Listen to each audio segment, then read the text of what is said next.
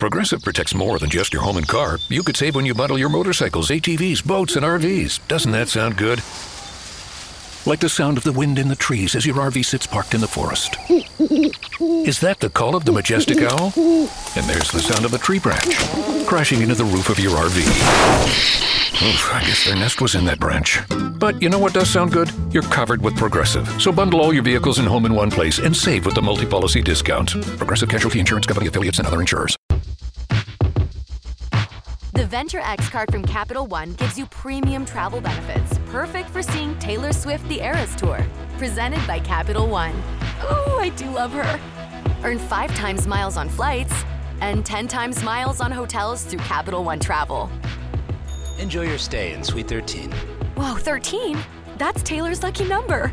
The Venture X card from Capital One. What's in your wallet? Terms apply. See CapitalOne.com for details. Hello, Cleveland, and welcome back to another edition of the Dogland Podcast. I am your host, Jackson McCurry. Uh, no Anthony Jokey with us on this episode, but do have a special guest. He's a friend of the show, been on the show uh, a few times, and we're always appreciative that he makes time for us, uh, especially when it comes to Browns versus Patriots, which is obviously the big matchup this week. Uh, he is the host of Pats' Pulpit. You can also find his work at the NFL Wire and also Bleeding Green Nation Radio. It is Mark Schofield. Mark, how are you, my friend? I'm doing well, Jackson. How are you, buddy? I am good. I like just before we hit the record button, I said it's been a crazy last seven to 10 days for the Cleveland Browns. Uh, so many twists and turns. There's positives, there's negatives, but uh, like I said, we're on to New England, as your coach in uh, New England would say we're on to the next opponent. So obviously Browns Patriots this week, big matchup. But before we get to Browns Patriots, Mark, you do break down quarterbacks. We had you on back in 2018 prior to the draft talking about the quarterbacks and uh you know Monday you happen to drop a clip. I think you do every Monday of Baker Mayfield, but uh and some of the throws that he makes in a game, but what are you seeing from Baker right now? And do you think there is a correlation between him having success without OBJ and and the struggles that he did when OBJ was on the field. You know, to, to that last point, Jackson, I think the numbers and the film sort of are in sync on this. When Baker did seem a more comfortable, confident, decisive quarterback on Sunday without Odell, there were times when you could see it, whether it was the Chargers game, whether it was the Arizona game you know, there were moments when either a concept was called where Odell was the primary read and Baker didn't trust making that throw. There was a fourth down slant concept against Arizona, for example, where Baker was the read. And I mean, Odell was the read and Baker just didn't pull it, didn't pull the trigger. Um, or was the fourth down drop against the Chargers, for example. You know, there there have just been moments this year where when those two were on the field, it could just never get synced up right. You know, and that's something I was watching from afar, something I was seeing on film. The numbers bear it out as well. And then you see how he looked Sunday against the Bengals, and it's a much more decisive quarterback. he's working through reads. He's patient at times. I mean, he had, you know, a throw that I didn't get into that that video that I did, but the the lawn out route, you know, curl route to Chubb out of the, you know, when he was aligned out to to the boundary along the right side, where he had to work through reads and be patient. You know, obviously the touchdown to Njoku, where he's looking off the safety in the middle of the field. He just did seem like a much more comfortable and decisive quarterback without Odell on the field. And I think you've seen that over the course of that Odell time in Cleveland, where those two get, couldn't get on the same page. And Baker just seemed like a more complete quarterback when he didn't have Odell on the field. And, you know, I know a lot of people have sort of wondered, well, you know, who's to blame? Is it a Baker problem? Was it an Odell problem? I think, Jackson, there's a situation where there's a little bit of blame for everybody. I mean, there were times when maybe Odell freelanced a little bit or didn't complete plays when he could have. There were times when Baker wasn't getting his eyes to him on the backside dig or wasn't connected with him on some vertical throws. And you could also look at Stefanski and how he kind of used Odell at times. My colleague at USA Today, Doug Farrar, wrote about how they used him as sort of a, a vertical stretch decoy type player. Seth Galina of Pro Football Focus did a great video about how they used Odell sometimes on the backside dig in three by one formations, but Baker wasn't getting his eyes to the backside dig. And so I think it's a, a situation, Jackson, where there's kind of blame to go around, but it does look like the organization just came to a, conclusion that look, we're going to go forward with this quarterback. We're going to go forward with this offensive philosophy, and Odell might just kind of be the odd man out at this point. Yeah, I, I completely agree with you that I just feel like everyone had a hand in why didn't it didn't work. And I think the best thing was that the organization didn't try to drag it any further and they just decided it was time to move on and just to go forward to try to salvage a season that was starting to fall apart. Yeah, I mean, I, I think that's exactly it. You have a situation where your quarterback, who all indications are they're going to come to us an extension, an agreement on a, an extension with Baker Mayfield. And you know, whether the dollars end up being 30, 40, whatever they end up being, you have to put him in a position to be successful. And if you're going to go ahead and make that decision to go ahead with Baker, then if it's if you've come to the conclusion as an organization that the relationship between six and 13 is a detriment to six and going all in on him, then I think it becomes an easy decision. Yeah, without question. Uh, you know, moving forward to Browns Patriots, this is why we had you on the pod today. Uh, Browns and Patriots both at five and four in a very tight AFC uh, wild card race right now. Uh, the Patriots last year was kind of a, I would say, a retooling year. They kind of had to, you know, work through some things in the the first year, of the post Brady era, and then they come back. Were very active in free agency. They get the quarterback that I I think everybody assumes that's the guy that they wanted all along with the 15th pick. Didn't have to move up to get him in Mac Jones. And I kind of want to start with Mac Jones, Mark. What are you seeing from him as he is developing as a rookie quarterback? Because I've been thoroughly impressed from the the, the little Patriots that I've gotten to watch. I'm going to watch some more this week, but I've been overall impressed, and I feel like Jones going to New England was the best situation out of any of the rookie quarterbacks in this draft class. Yeah, I, I, I think starting there, Jackson, it probably was the best situation. You might make a case that, you know, Trey Lance in San Francisco, from a schematic standpoint, from a play caller standpoint, might have been a pretty good landing spot because of the similarities between that Niners offense and what Trey Lance was doing at North Dakota State. But in terms of not just the the scheme fit, but the coaching staff, the stability in the coaching staff, New England is a very good landing spot for a young quarterback because Belichick has been there for decades. Josh McDaniels has been there for a while we're coming off an off season, like you know, where the Patriots spent a ton of money in free agency. You know, they, have been a very good defensive team, and they look to be uh, again figuring out what they're doing on the defensive side of the ball in the past couple of weeks. They've had some good games on the defensive side of the football, and so it's an environment where you could put a rookie quarterback into that starting lineup, and you don't have to ask him to do a ton right away. You can look at run game, you can look at short passing, quick quick pass and ball control pass and offense, what you can do on the defensive side of the ball and sort of let him come along, you know, at his speed. You know, I think specific to Mac Jones, you can see signs each week that they're asking him to do a little bit more at times, that he's taking on a little bit more, that he's being more aggressive, particularly in the downfield passing game. You know, you look back at week one against Miami, week two against the Jets. The four most popular letters in the New England area were ADOT, average depth of target. There were a lot of concerns. Is he too conservative? Will he ever be aggressive? Can he make downfield throws? Are they afraid of letting him do that? Are they going to handle him with kid gloves, baby gloves all season? But then you see, particularly that game against the Chargers, Jackson, there were there were some reads and throws that he made in that game where I think the Mac Jones of week one and two would have done something differently. You know, I'm thinking specifically that he had a play where had the two tight ends, Hunter Henry, Jonnu Smith, and a YY to the right. Henry runs the curl, Smith to the flat. The curl gets doubled. Smith is wide open in the flat on a first and 10. And I think Mac Jones, week one or week two, just takes that flat route throw and says, Look, you know, it's open. I'll throw it. But against the Chargers, he resets himself, comes to the backside, has a deep post route, over route from Nelson Agholor, and he throws it for a huge game. And, you know, I don't think the Mac Jones of week one or two does that, but he's doing that now. And so that's good to see from his developmental standpoint you know, when you look at what they're asking him to do conceptually, it's in many ways similar to what they were asking Tom Brady to do early in his career. There's a lot of stuff to the backs of the tight ends, a lot of stuff in the screen game. You know, last week against the Panthers, he only threw it 18 times. Um, that was more of a defensive win than anything else. But he's showing you signs each week that you know he he's figuring some things out. He's taking some some steps forward each week.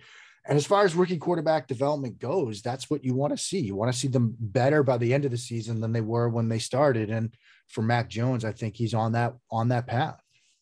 Without question. Uh, since you brought up Carolina, what did you make of his uh, incident on the field with Brian Burns? And now Brian Burns is dealing with an ankle injury. Uh, did you think it was a dirty move by Jones? Like, I want yeah. your opinion on that situation. Yeah, I mean, I, I, I think his initial reaction was, "I got hit, ball is out. I don't want to give up a strip sack touchdown. So he grabbed him to try to prevent him from from making a scoop and score touchdown.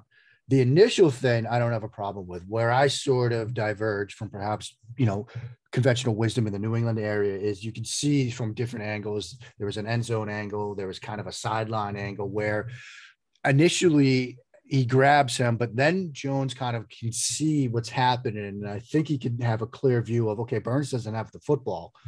And then he hits him with a sort of a leg whip and a roll over. I mean, that's kind of where I'm like, okay, you're initially grabbing the guy, like, all right, you're trying to prevent the scoop and score touchdown. You, are not sure what's going on. It's chaos in the moment. But when you've got a clear view of things, and not only do you not let go, you then hit him with like the leg whip and roll into him and take him down like that. I, I think that was a bit much. Um, it wouldn't surprise me at all, Jackson, if his wallet's you know five digits lighter. Yeah. Um, come Thursday morning. I know Burns addressed the media today, and he basically said, "Look, I, would like to have an apology, but it's not coming." And he ended this his comments on it with, you know, I wish my D line brother some happy hunting. So, you know, it's clear that there's going to be some bad blood there, and it wouldn't surprise me if some other defensive linemen, you know, try to put a little extra in when they get shots at Mac Jones going forward because you know, you don't want to hurt somebody. You don't want to injure somebody on a moment like that. So ultimately, look, I, I think the initial reaction, I kind of take him at his word that he thought he might have had the football. But I do think that right after that, there was a moment where he, he could realize, okay, he doesn't have the ball. And instead of letting go, he hit him with the leg lock, leg whip situation. And all eyes will probably be on Myles Garrett this weekend oh, to yeah. see if he potentially oh, yeah. goes after him. I'm anxious to hear his comments on it if the media brings it up on Friday when Myles usually talks. But uh yeah, I mean that was just a bad situation, and I agree with you. I think he will get a a, a nice little fine from the league coming for that for that move yep. for sure. Uh, you know, Jones comes into a situation. Obviously, he supplants Cam Newton, but he come he came into a situation where the cupboard wasn't bare on offense. I know a lot of people uh, in the past couple years were down on the Patriots skill positions, but you know they have a solid running back trio right now. But the Patriots go out in the offseason, Mark, and they spent more than I think anybody ever foreseen them doing. And they did it really at the skill positions mostly, bringing in Nelson Agholor from the Raiders, uh, Hunter Henry and Jonnu Smith, both established tight ends in the league, and Kendrick Bourne as well. Uh, a, were you shocked when they went out was spending like drunken sailors? And how has the return investment been so far on all those players? you know, Jackson, I wasn't really surprised. I know it was kind of against the norm of what Belichick does and how the Patriots can typically conduct business, but you know, they knew going into this offseason, they knew last year, for example, during the Cam Newton season, that they were going to have a ton of money freed up in free agency. And so they had an opportunity to address a number of different holes. Obviously, the two tight ends, they had Matthew Judon, they had, you know, the receivers Bourne and Agholor, they had Jalen Mills. I mean, they, they made a number of additions on the defensive side of the ball. They bring Kyle Van Noy back. And, you know, so I, I think it went against conventional Belichick sort of handling of free agency but it was the first time in a long time that they really had a ton of money to spend. And so they put it to use. I, I think the returns are largely solid. Um, looking at the offensive side of the ball, Henry and Jones have sort of developed a good little relationship. They've developed some chemistry and they've done some things with Hunter Henry in the past in games and Y ISO stuff and things like that, where you could see that he's maybe becoming a favorite, not the favorite, but a favorite target for the young quarterback. Smith has been you know, sort of the outlet slash blocking tight end of the two.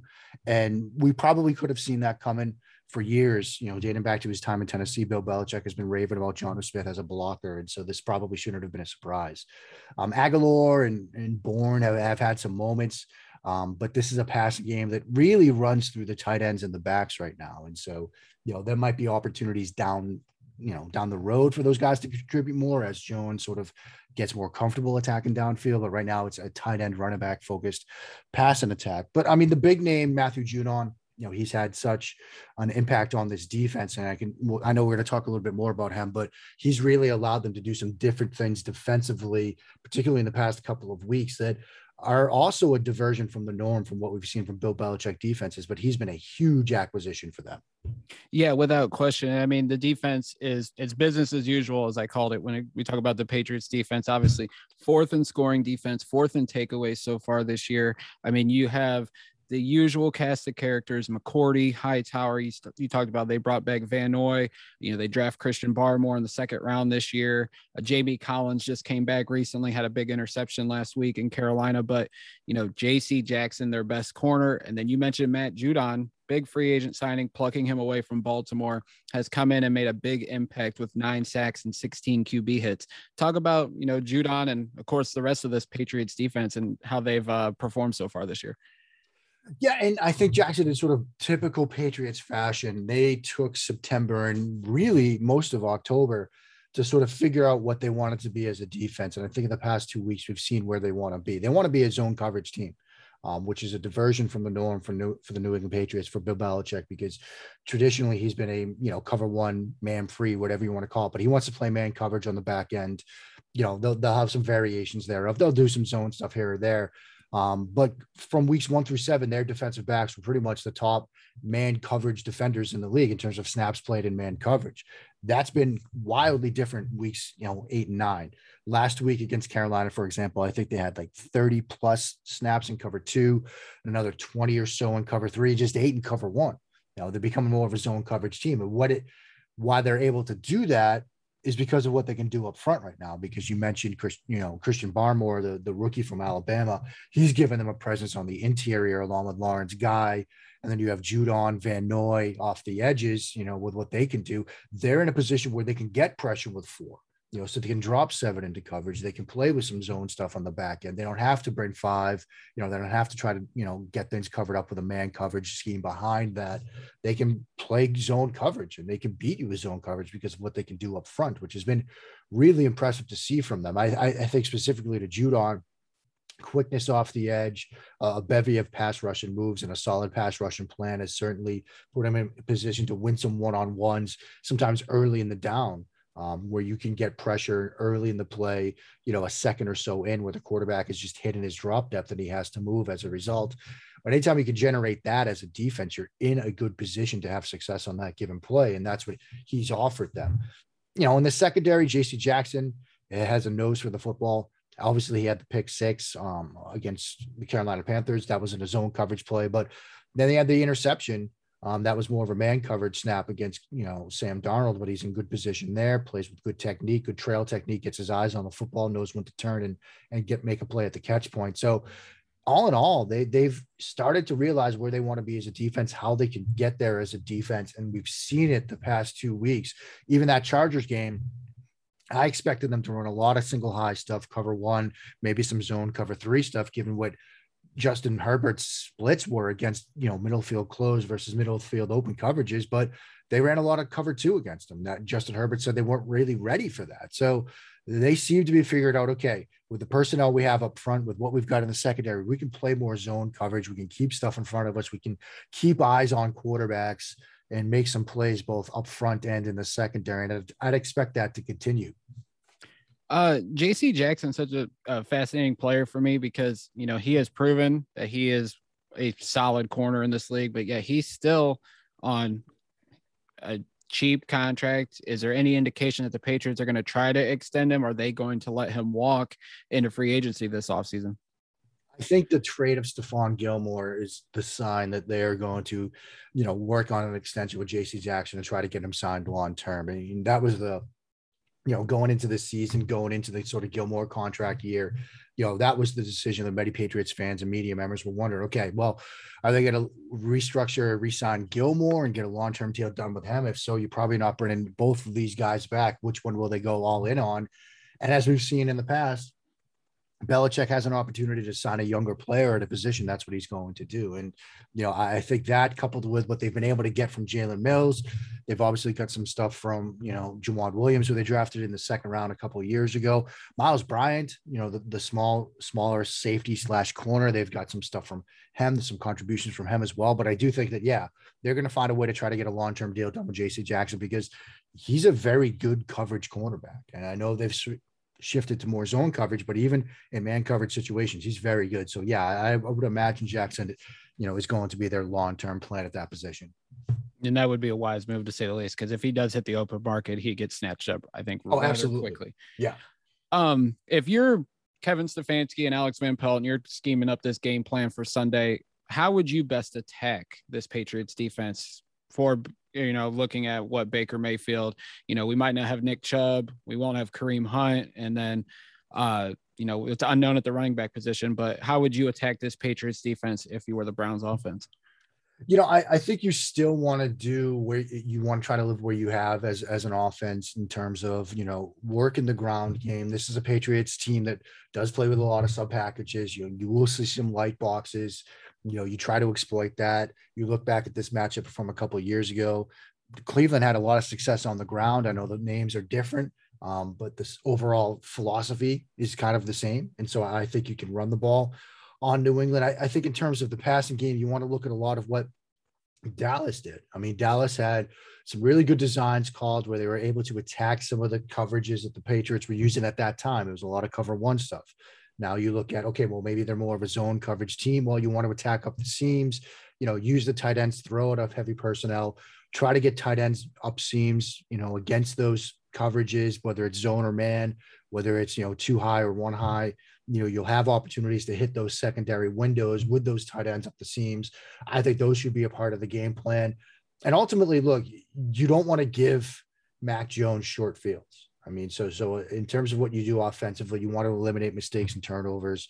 You know, you don't want to give Mac Jones a situation where he can just put together two play drive and score. Like if you have to punt and play defense, like you might want to live with that because it's a young quarterback who's going up against a pretty good defense on his of their own right with guys that can get after him. And so I think, yeah, you you don't you want to eliminate mistakes, attack up the seams, try to run the football, particularly, you know, up, you know, both to the edges and even on the interior, and you can have success against this defense. And then vice versa for, you know, Mac Jones, you know, how do the Browns look to contain Mac Jones and even, you know, the running game you mentioned, you know, Harris, Stevenson, and Bolden, the three-headed monster out of their back out of the New England backfield. How do the Browns look to uh, shut that down coming Sunday? Yeah, I mean, I, I, do think you want to bring some pressure after Mac Jones. I, I think you want to blitz him at times. Um, I, I, know you can go a couple different ways on blitzing young quarterbacks. There's one school of thought that look, if you blitz them, you just give it to them that hot, that hot read. But there's another school of thought that if you speed up their clock, you're going to have some success. You're going to force them into some mistakes. And I think you could do that against Mac Jones. You look at what Carolina tried to do, some of their mug looks. You look at what the Saints were able to do back a couple of weeks ago. They were able to get a lot of pressure on Mac Jones and force him into some mistakes and force him into some bad decisions. So I think you do want to bring some pressure. You know, the, the, the matchup between sort of the run D of Cleveland and the New England Patriots run game, it wouldn't surprise me if if McDaniels and company want to turn this into another ground game if they want to try to run against that interior. I know defensive tackle is kind of a soft spot right now. If Cleveland is going to be soft in the interior, the Patriots might do a lot of stuff on the inside. They do inside zone, duo, gap power. They've got a varied run approach schematically.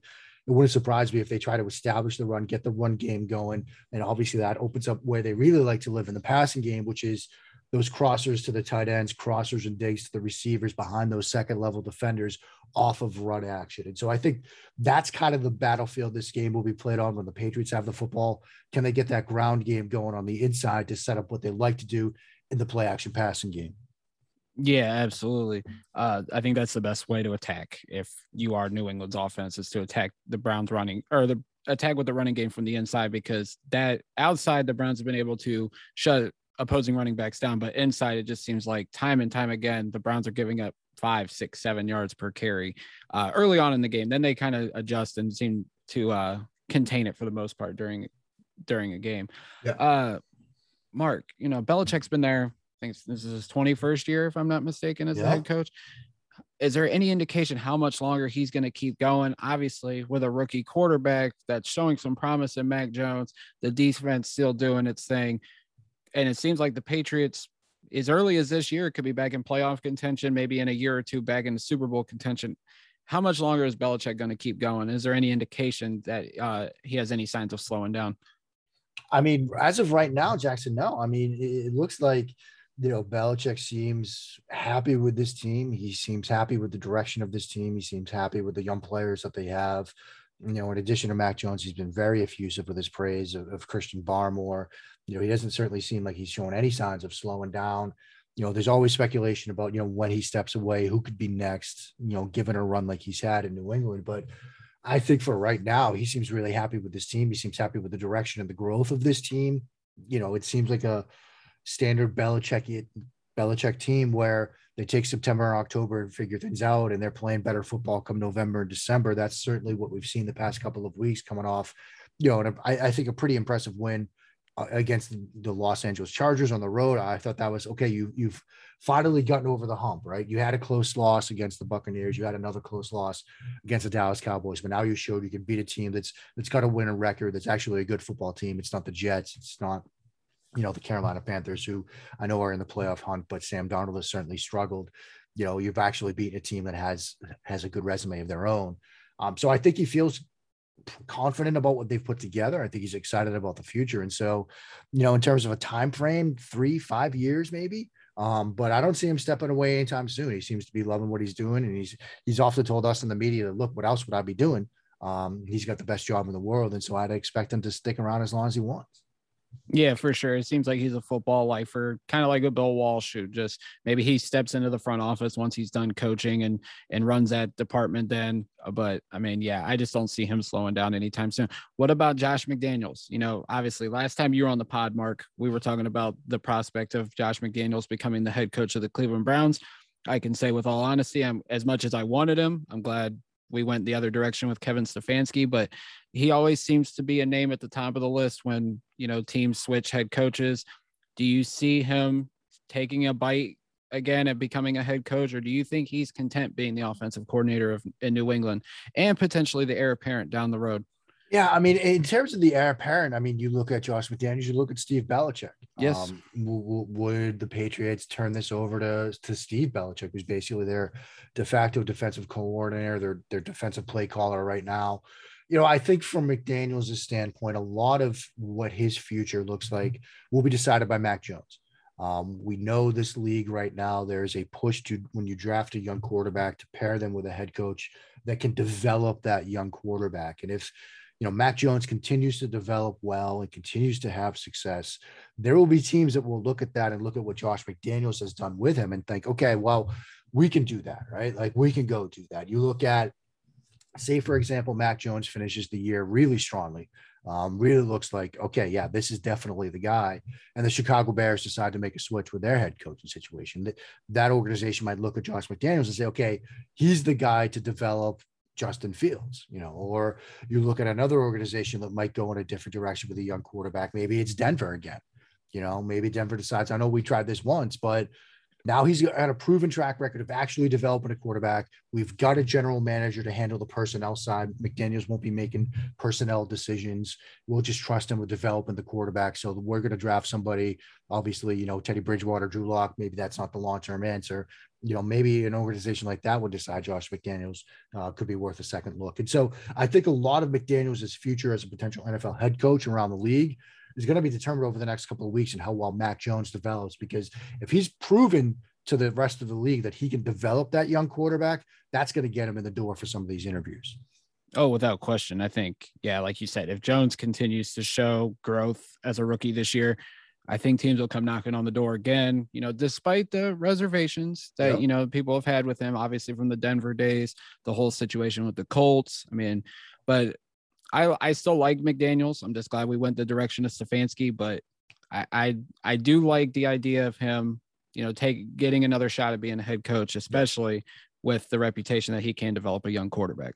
Absolutely. I mean, I I think that will be the critical thing. If he's got that ability to put in front of a general manager, in front of an ownership group that look, I can develop a young quarterback. I it wasn't just Tom Brady. You know, I wasn't just, you know, riding Tom Brady's coattails. I took a rookie quarterback, made him into a bona fide NFL starter, into a playoff caliber offense, and I could do that for you. That's a big card to play in an interview for a head coaching job. Absolutely. Mark, as we wrap things up, you want to go ahead and give your prediction for Sunday's matchup, Browns versus Patriots? Yeah, I mean it's it's it's a tough one. I mean, I do like the way that the Patriots have played recently, so I I, I will say New England in this one, but I think it's going to be close. I mean, like a 23-20 kind of game. Yeah. Um, I, I, just like the way that the Patriots are trending on both sides of the ball. Obviously, Cleveland, look, you've got some COVID issues too. Yeah. You know, you might have some different running backs in this game. You know, you've got guys that that might be out as a result, and so I think when it's said and done, it's going to be a close game. But I think New England pulls it out. Yeah, I, I I'm looking forward to this. I think it's going to be a fun matchup. Uh, you know, we just picked up two running backs off the street, and we have D'Ernest Johnson, who obviously was the uh, national darling a couple weeks ago yep. after his performance against Denver. So it's tough to make a call on this right now. I'm gonna wait till later this week when me and Anthony sit down to uh, preview the rest of this game. But yeah, I expect a close one. It can definitely go either way, and obviously a lot of the football world's gonna be watching it because it is a pivotal AFC matchup. Absolutely, yeah. I mean, it's it's one of the better games of the slate this week, and uh, it's one that I'm really excited to see happen. Yeah, me too. Absolutely. Uh, Mark, go ahead and plug everything you got going. Plug your Twitter. Plug every where your work's at, and we'll get on out of here. Appreciate that, man. Well, best way to find me is on Twitter, like you said, at Mark Schofield. Um, USA Today's Touchdown Wire, Big Blue View, Bleeding Green Nation, Pats' Pulpit, um, the Matt Waldman RSP Quick Game podcast, Matt I do each week. But on Twitter, at Mark Schofield, that's where you see each Monday or so the three throw series where, you know, I take three clips from quarterbacks and splice them together and break them down for you. I have a lot of fun doing it. People seem to enjoy it. So you can see those on Twitter at Mark Schofield. And as always, you guys can follow me on Twitter at Jack McCurry08, as well as the Dogland at the Dogland. Mark, thanks for coming on, man. We really appreciate you. Uh, and until next time, Browns fans, go Browns. Leftovers. Or the DMV. Number 97. Or house cleaning. Or Chumba Casino always brings the fun. Play over a hundred different games online for free from anywhere. You could redeem some serious prizes. Chumba. ChumbaCasino.com. Live the Chumba life. No purchase necessary. Void prohibited by law. 18 plus terms and conditions apply. See website for details.